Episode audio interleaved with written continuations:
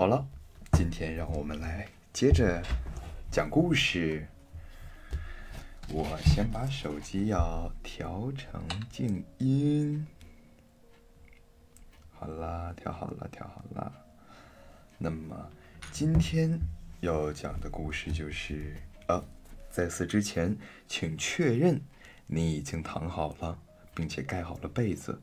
呃，一会儿可能还需要你重新调整一下声音大小，请把除此之外的所有事情尽可能都干完。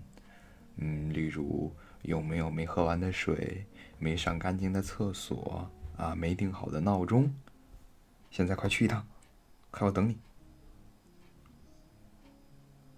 去了吗？哎，好。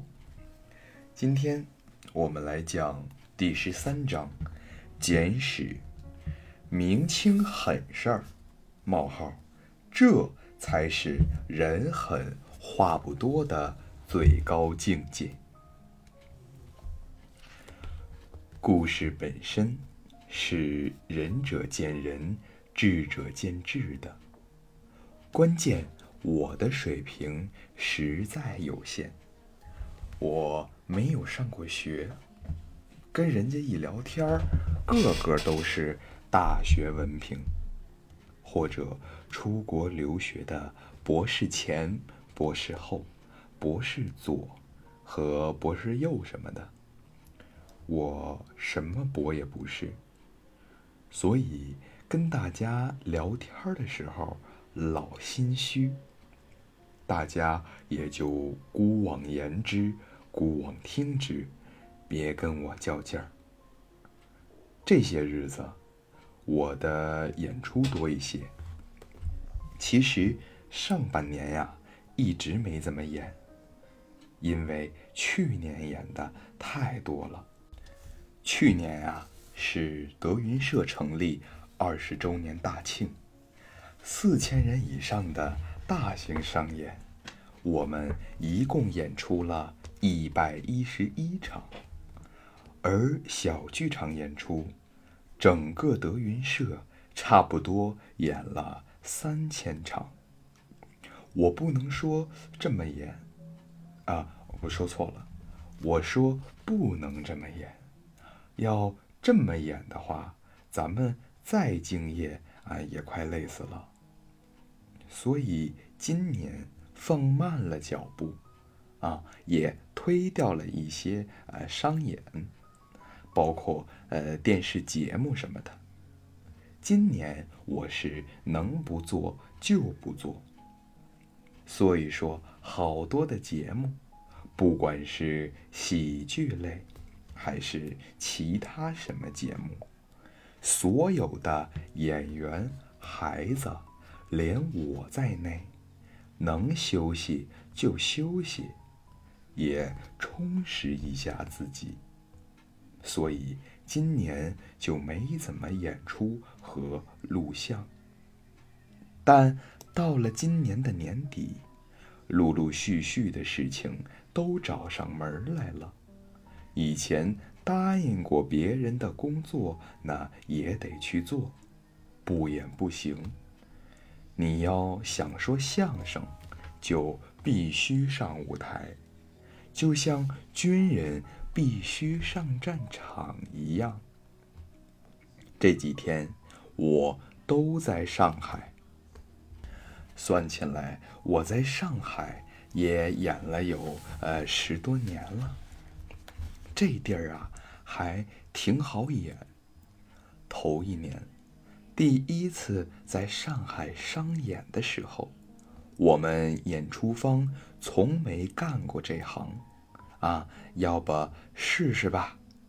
结果一开票，这偌大的体育馆，一下子呀，票全部卖光了，而且还要加场，加了一场。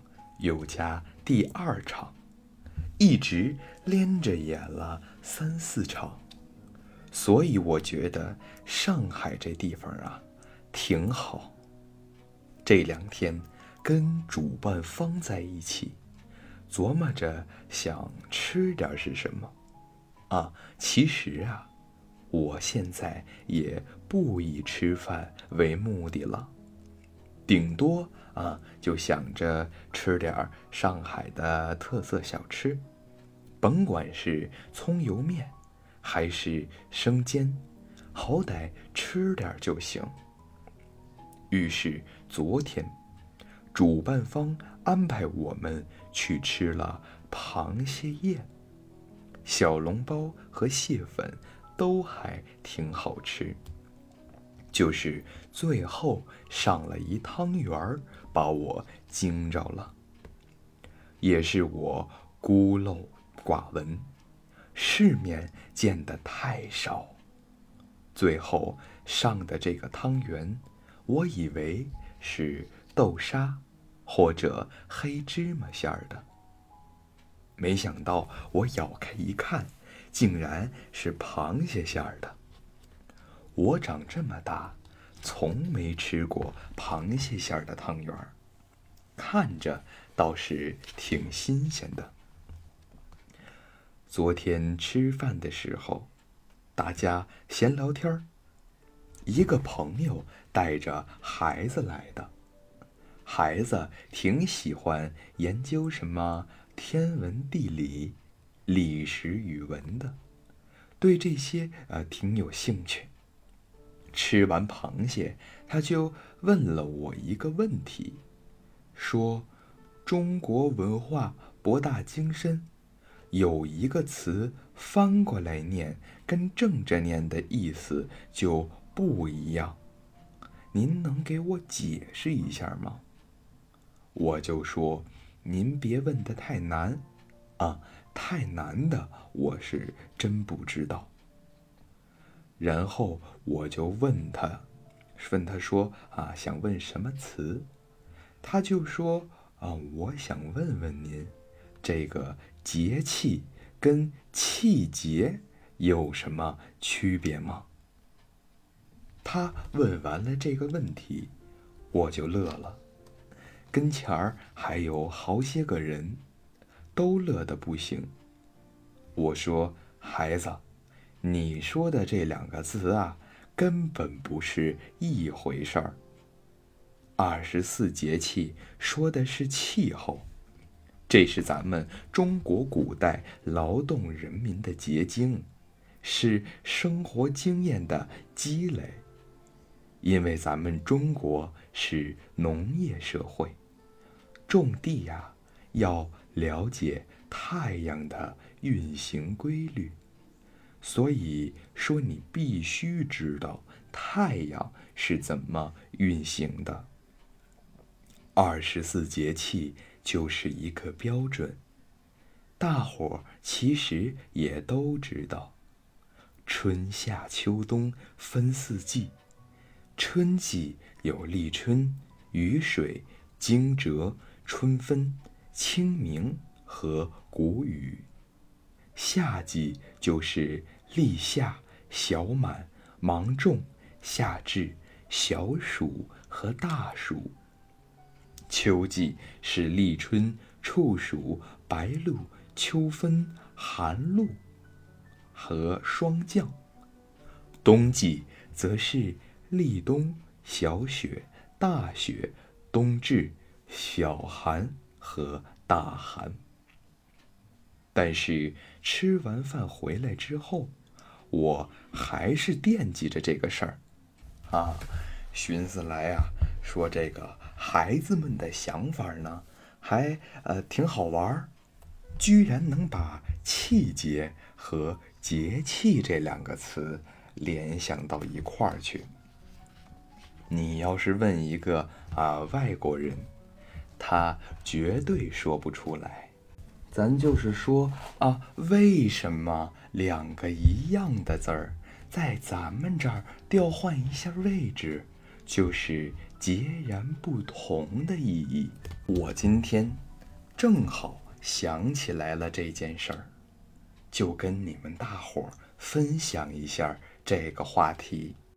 这个节气呀，我就。不用多写了，刚才呢也都写完了，大伙儿啊多少有点了解就行。气节就是一个中国传统文化里边记载着，啊，说的是节气啊，记载着太阳运行情况的补充历法。但一掉过个儿，“气节”这个词的意思可就不一样了。气节呀，一般都是说风骨气节。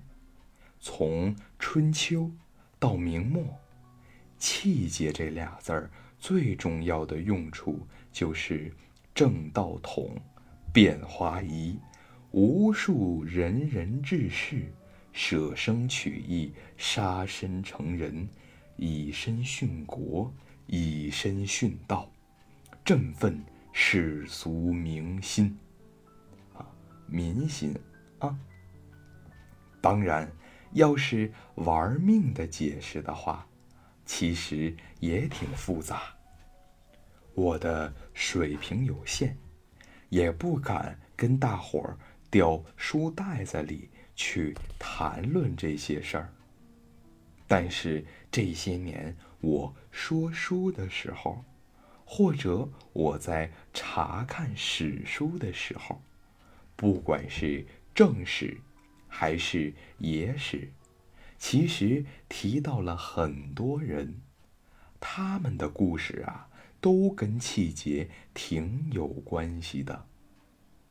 比如说，有一位有气节的志士，叫方孝孺。前两天我修改剧本的时候，正好就涉及这一位。我会唱一出京剧，戏名叫《碧血丹心》，说的是啊，燕王扫北，建文逃难，方孝孺草招敲牙的故事。啊，这是一出南派的啊传统京剧。北边好像很少有唱这个戏的。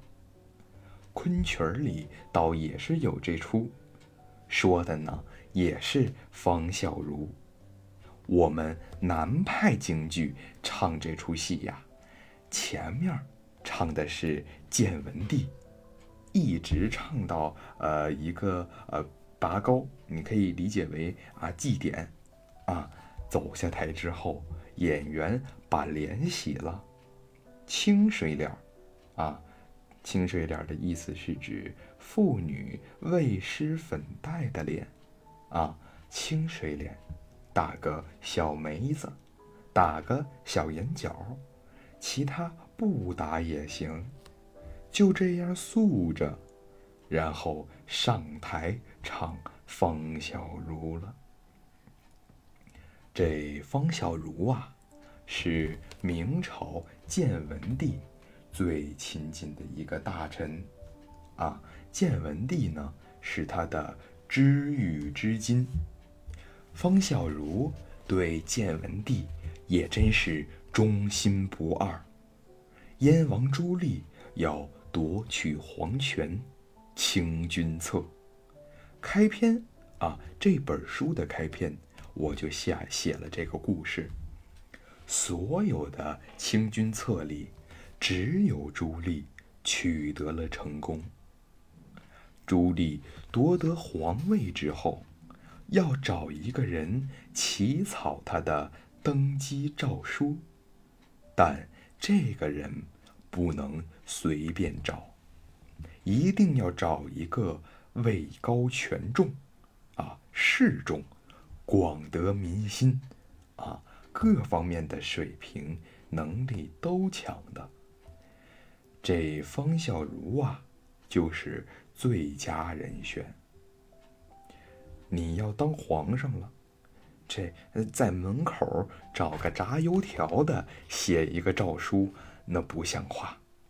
那炸油条的顶多能写“又酥又脆”四个字儿，所以。朱棣就找到了方孝孺，但方孝孺一心忠于建文帝，他倒是写了，可是啊，只写了四个字儿，叫“阉贼篡位”。好家伙，这就厉害了！方孝孺就是因为这四个字儿，害得他和他家里边的亲戚朋友啊，一共死了好多人。其实，朱棣身边还有一个特别厉害的谋士，就是黑衣宰相姚广孝。在朱棣来南京之前，这姚广孝就叮嘱朱棣说：“你到了南京啊，成功夺权之后，千万别杀方孝孺。为什么呢？”因为要是杀了方孝孺，这天下的读书种子可就绝了。当时朱棣也答应了啊姚广孝了。南京沦陷之后，朱棣成了明成祖，啊，也就是历史上的永乐大帝。这文武群臣。都来朝拜新皇帝，只有方孝孺闭门不出，天天跟家里边啊哭见问地。明成祖就吩咐人把方孝孺带过来，要跟他说事儿。方孝孺还真来了，见着朱棣呀就哭，就连朱棣也被感动了。啊，说啊，先生，你不要这样，我不是造反，我只是效仿周公辅成王。方孝孺反问朱棣，说：“那你说成王安在？”这里的成王，其实指的呀就是建文帝。啊，成祖说这个。呃，支支吾吾的编了个瞎话。方孝孺又说：“说那为什么不立成王的儿子为皇帝呢？”成祖说：“国赖长君。”方孝孺又问：“说那为什么不立成王的弟弟呢？”燕王啊，就有点心烦了，说。啊，此乃家事，然后就把笔给了方孝孺，让他快写自己的登基诏书，还说此事啊，非先生不可。方孝孺投笔于地，一边哭一边骂的说：“死即死耳，诏不可草。”意思就是说呀。说爷们儿能死，但是啊，让我给你写这个诏书，没门儿。这个场合，这么些人都瞧着呢，明成祖也确实难受，就问方孝孺说：“既死，独不顾九族乎？”意思就是啊，你死了无所谓。难道你就不管家里人了吗？没想到啊，这方大爷大声地说：“便十族奈我何？”他的意思很明确了，啊，你不是说啊九族吗？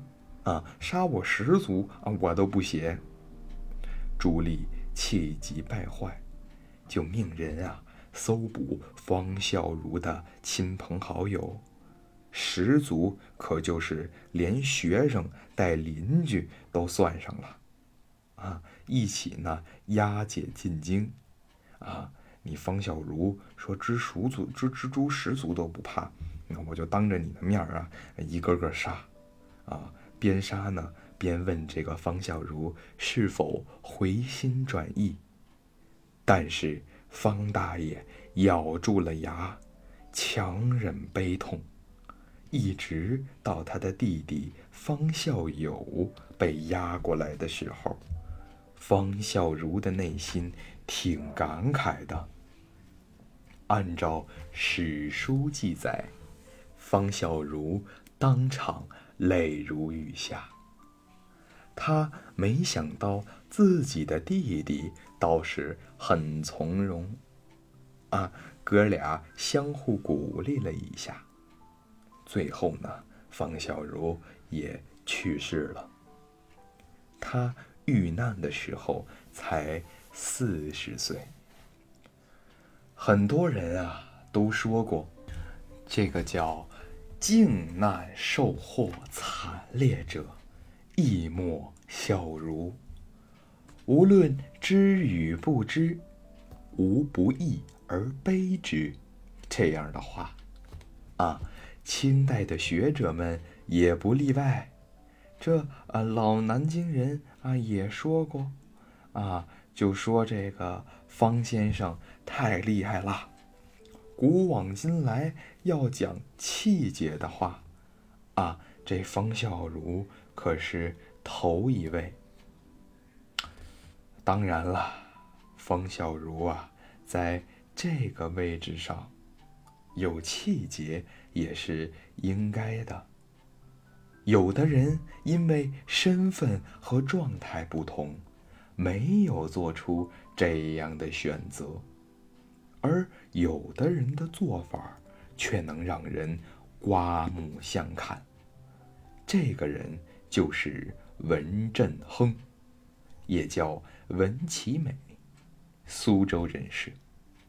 可能有的人不知道他是谁，但是提到他的曾祖父，大家可能就都知道了。明朝啊，有一大书法家，啊，宝宝应该知道，我呢不认识这字儿，啊，这人应该叫。文辉明，啊，文振亨就是文辉明的曾孙，字齐美，也就是所谓的齐美先生。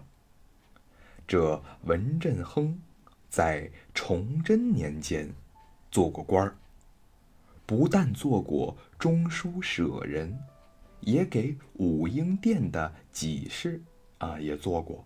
还曾经啊供职于南明。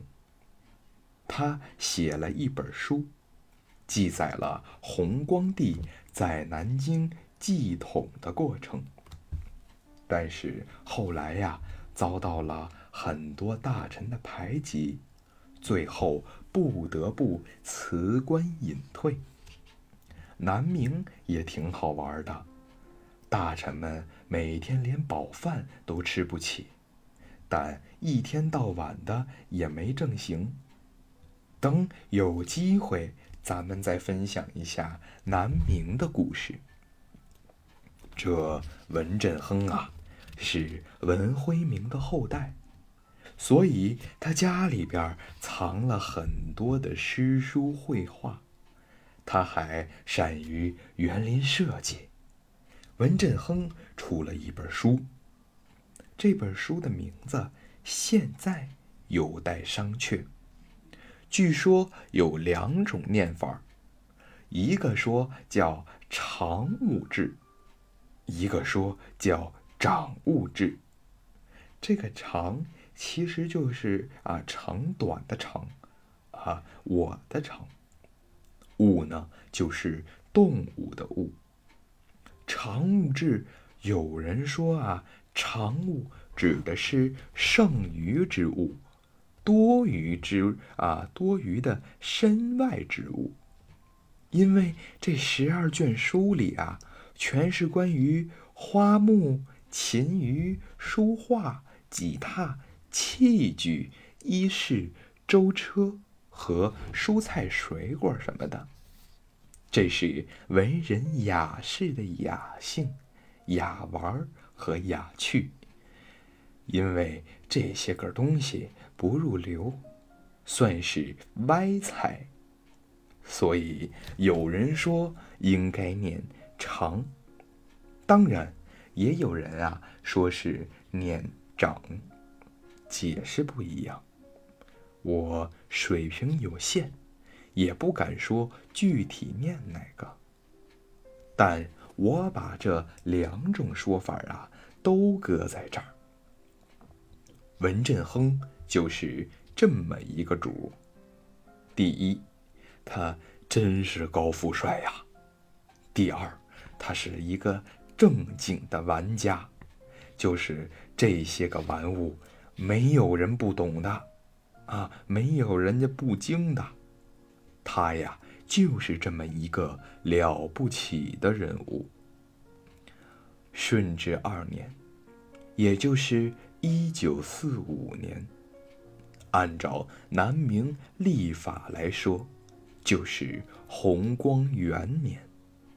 清军占领苏州，这位文大爷避居在阳澄湖。后来呀，清军推行剃发令，啊，剃发令啊，大伙儿都知道，就是要求啊大家把头给剃了。为什么这么说呢？当时啊，剃头挑子上面。还有个挂手巾的地儿，其实最早的时候啊，是用来挂圣旨的，啊，写的也是啊威胁大家的这么一个东西。这一道圣旨啊，写在那上面挂着，清初的头发不好看，也就是咱们所说的金钱鼠尾。而不是大家后来在香港电视剧里看到的那种清朝长辫子，说演员留起来还挺帅，甚至有的时候还能啊打分头。最早的时候，清朝要求把明朝的龙发包金全剃了，剃到最后只剩下后脑勺上面一撮金钱鼠尾。很小，可能啊，就比一一块钱硬币啊大那么点儿，就留这么点玩意儿，甩一个小尾巴下来，那能好看吗？啊，很多人啊，因为这个觉得难受。在这样的情况下，这位文大爷，这位风流才子，这位大作家。因为这件事儿啊，自投于河，自杀了，啊，要他剃头啊，他就不活了。后来他家里人把他救了起来，救起来之后，他又绝食了六天。文振亨确实挺了不起的。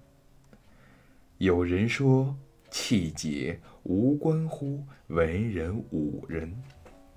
我们隐约能瞧出来，文振亨那么热爱生活的一个人，为了气节，最后竟能够绝食六天，可见剃发令这玩意儿确实让人不好受。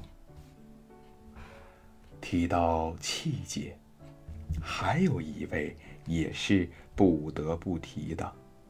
就是这个叫杨涟的这个人，叫杨大红。明朝的时候啊，这哥们儿啊是个湖北人，也算是个啊东林党人。天启五年的时候，大明天下被魏忠贤控制，那会儿魏忠贤非常厉害。多少文臣武将都以管魏忠贤叫爷爷，叫 叫爷爷为荣。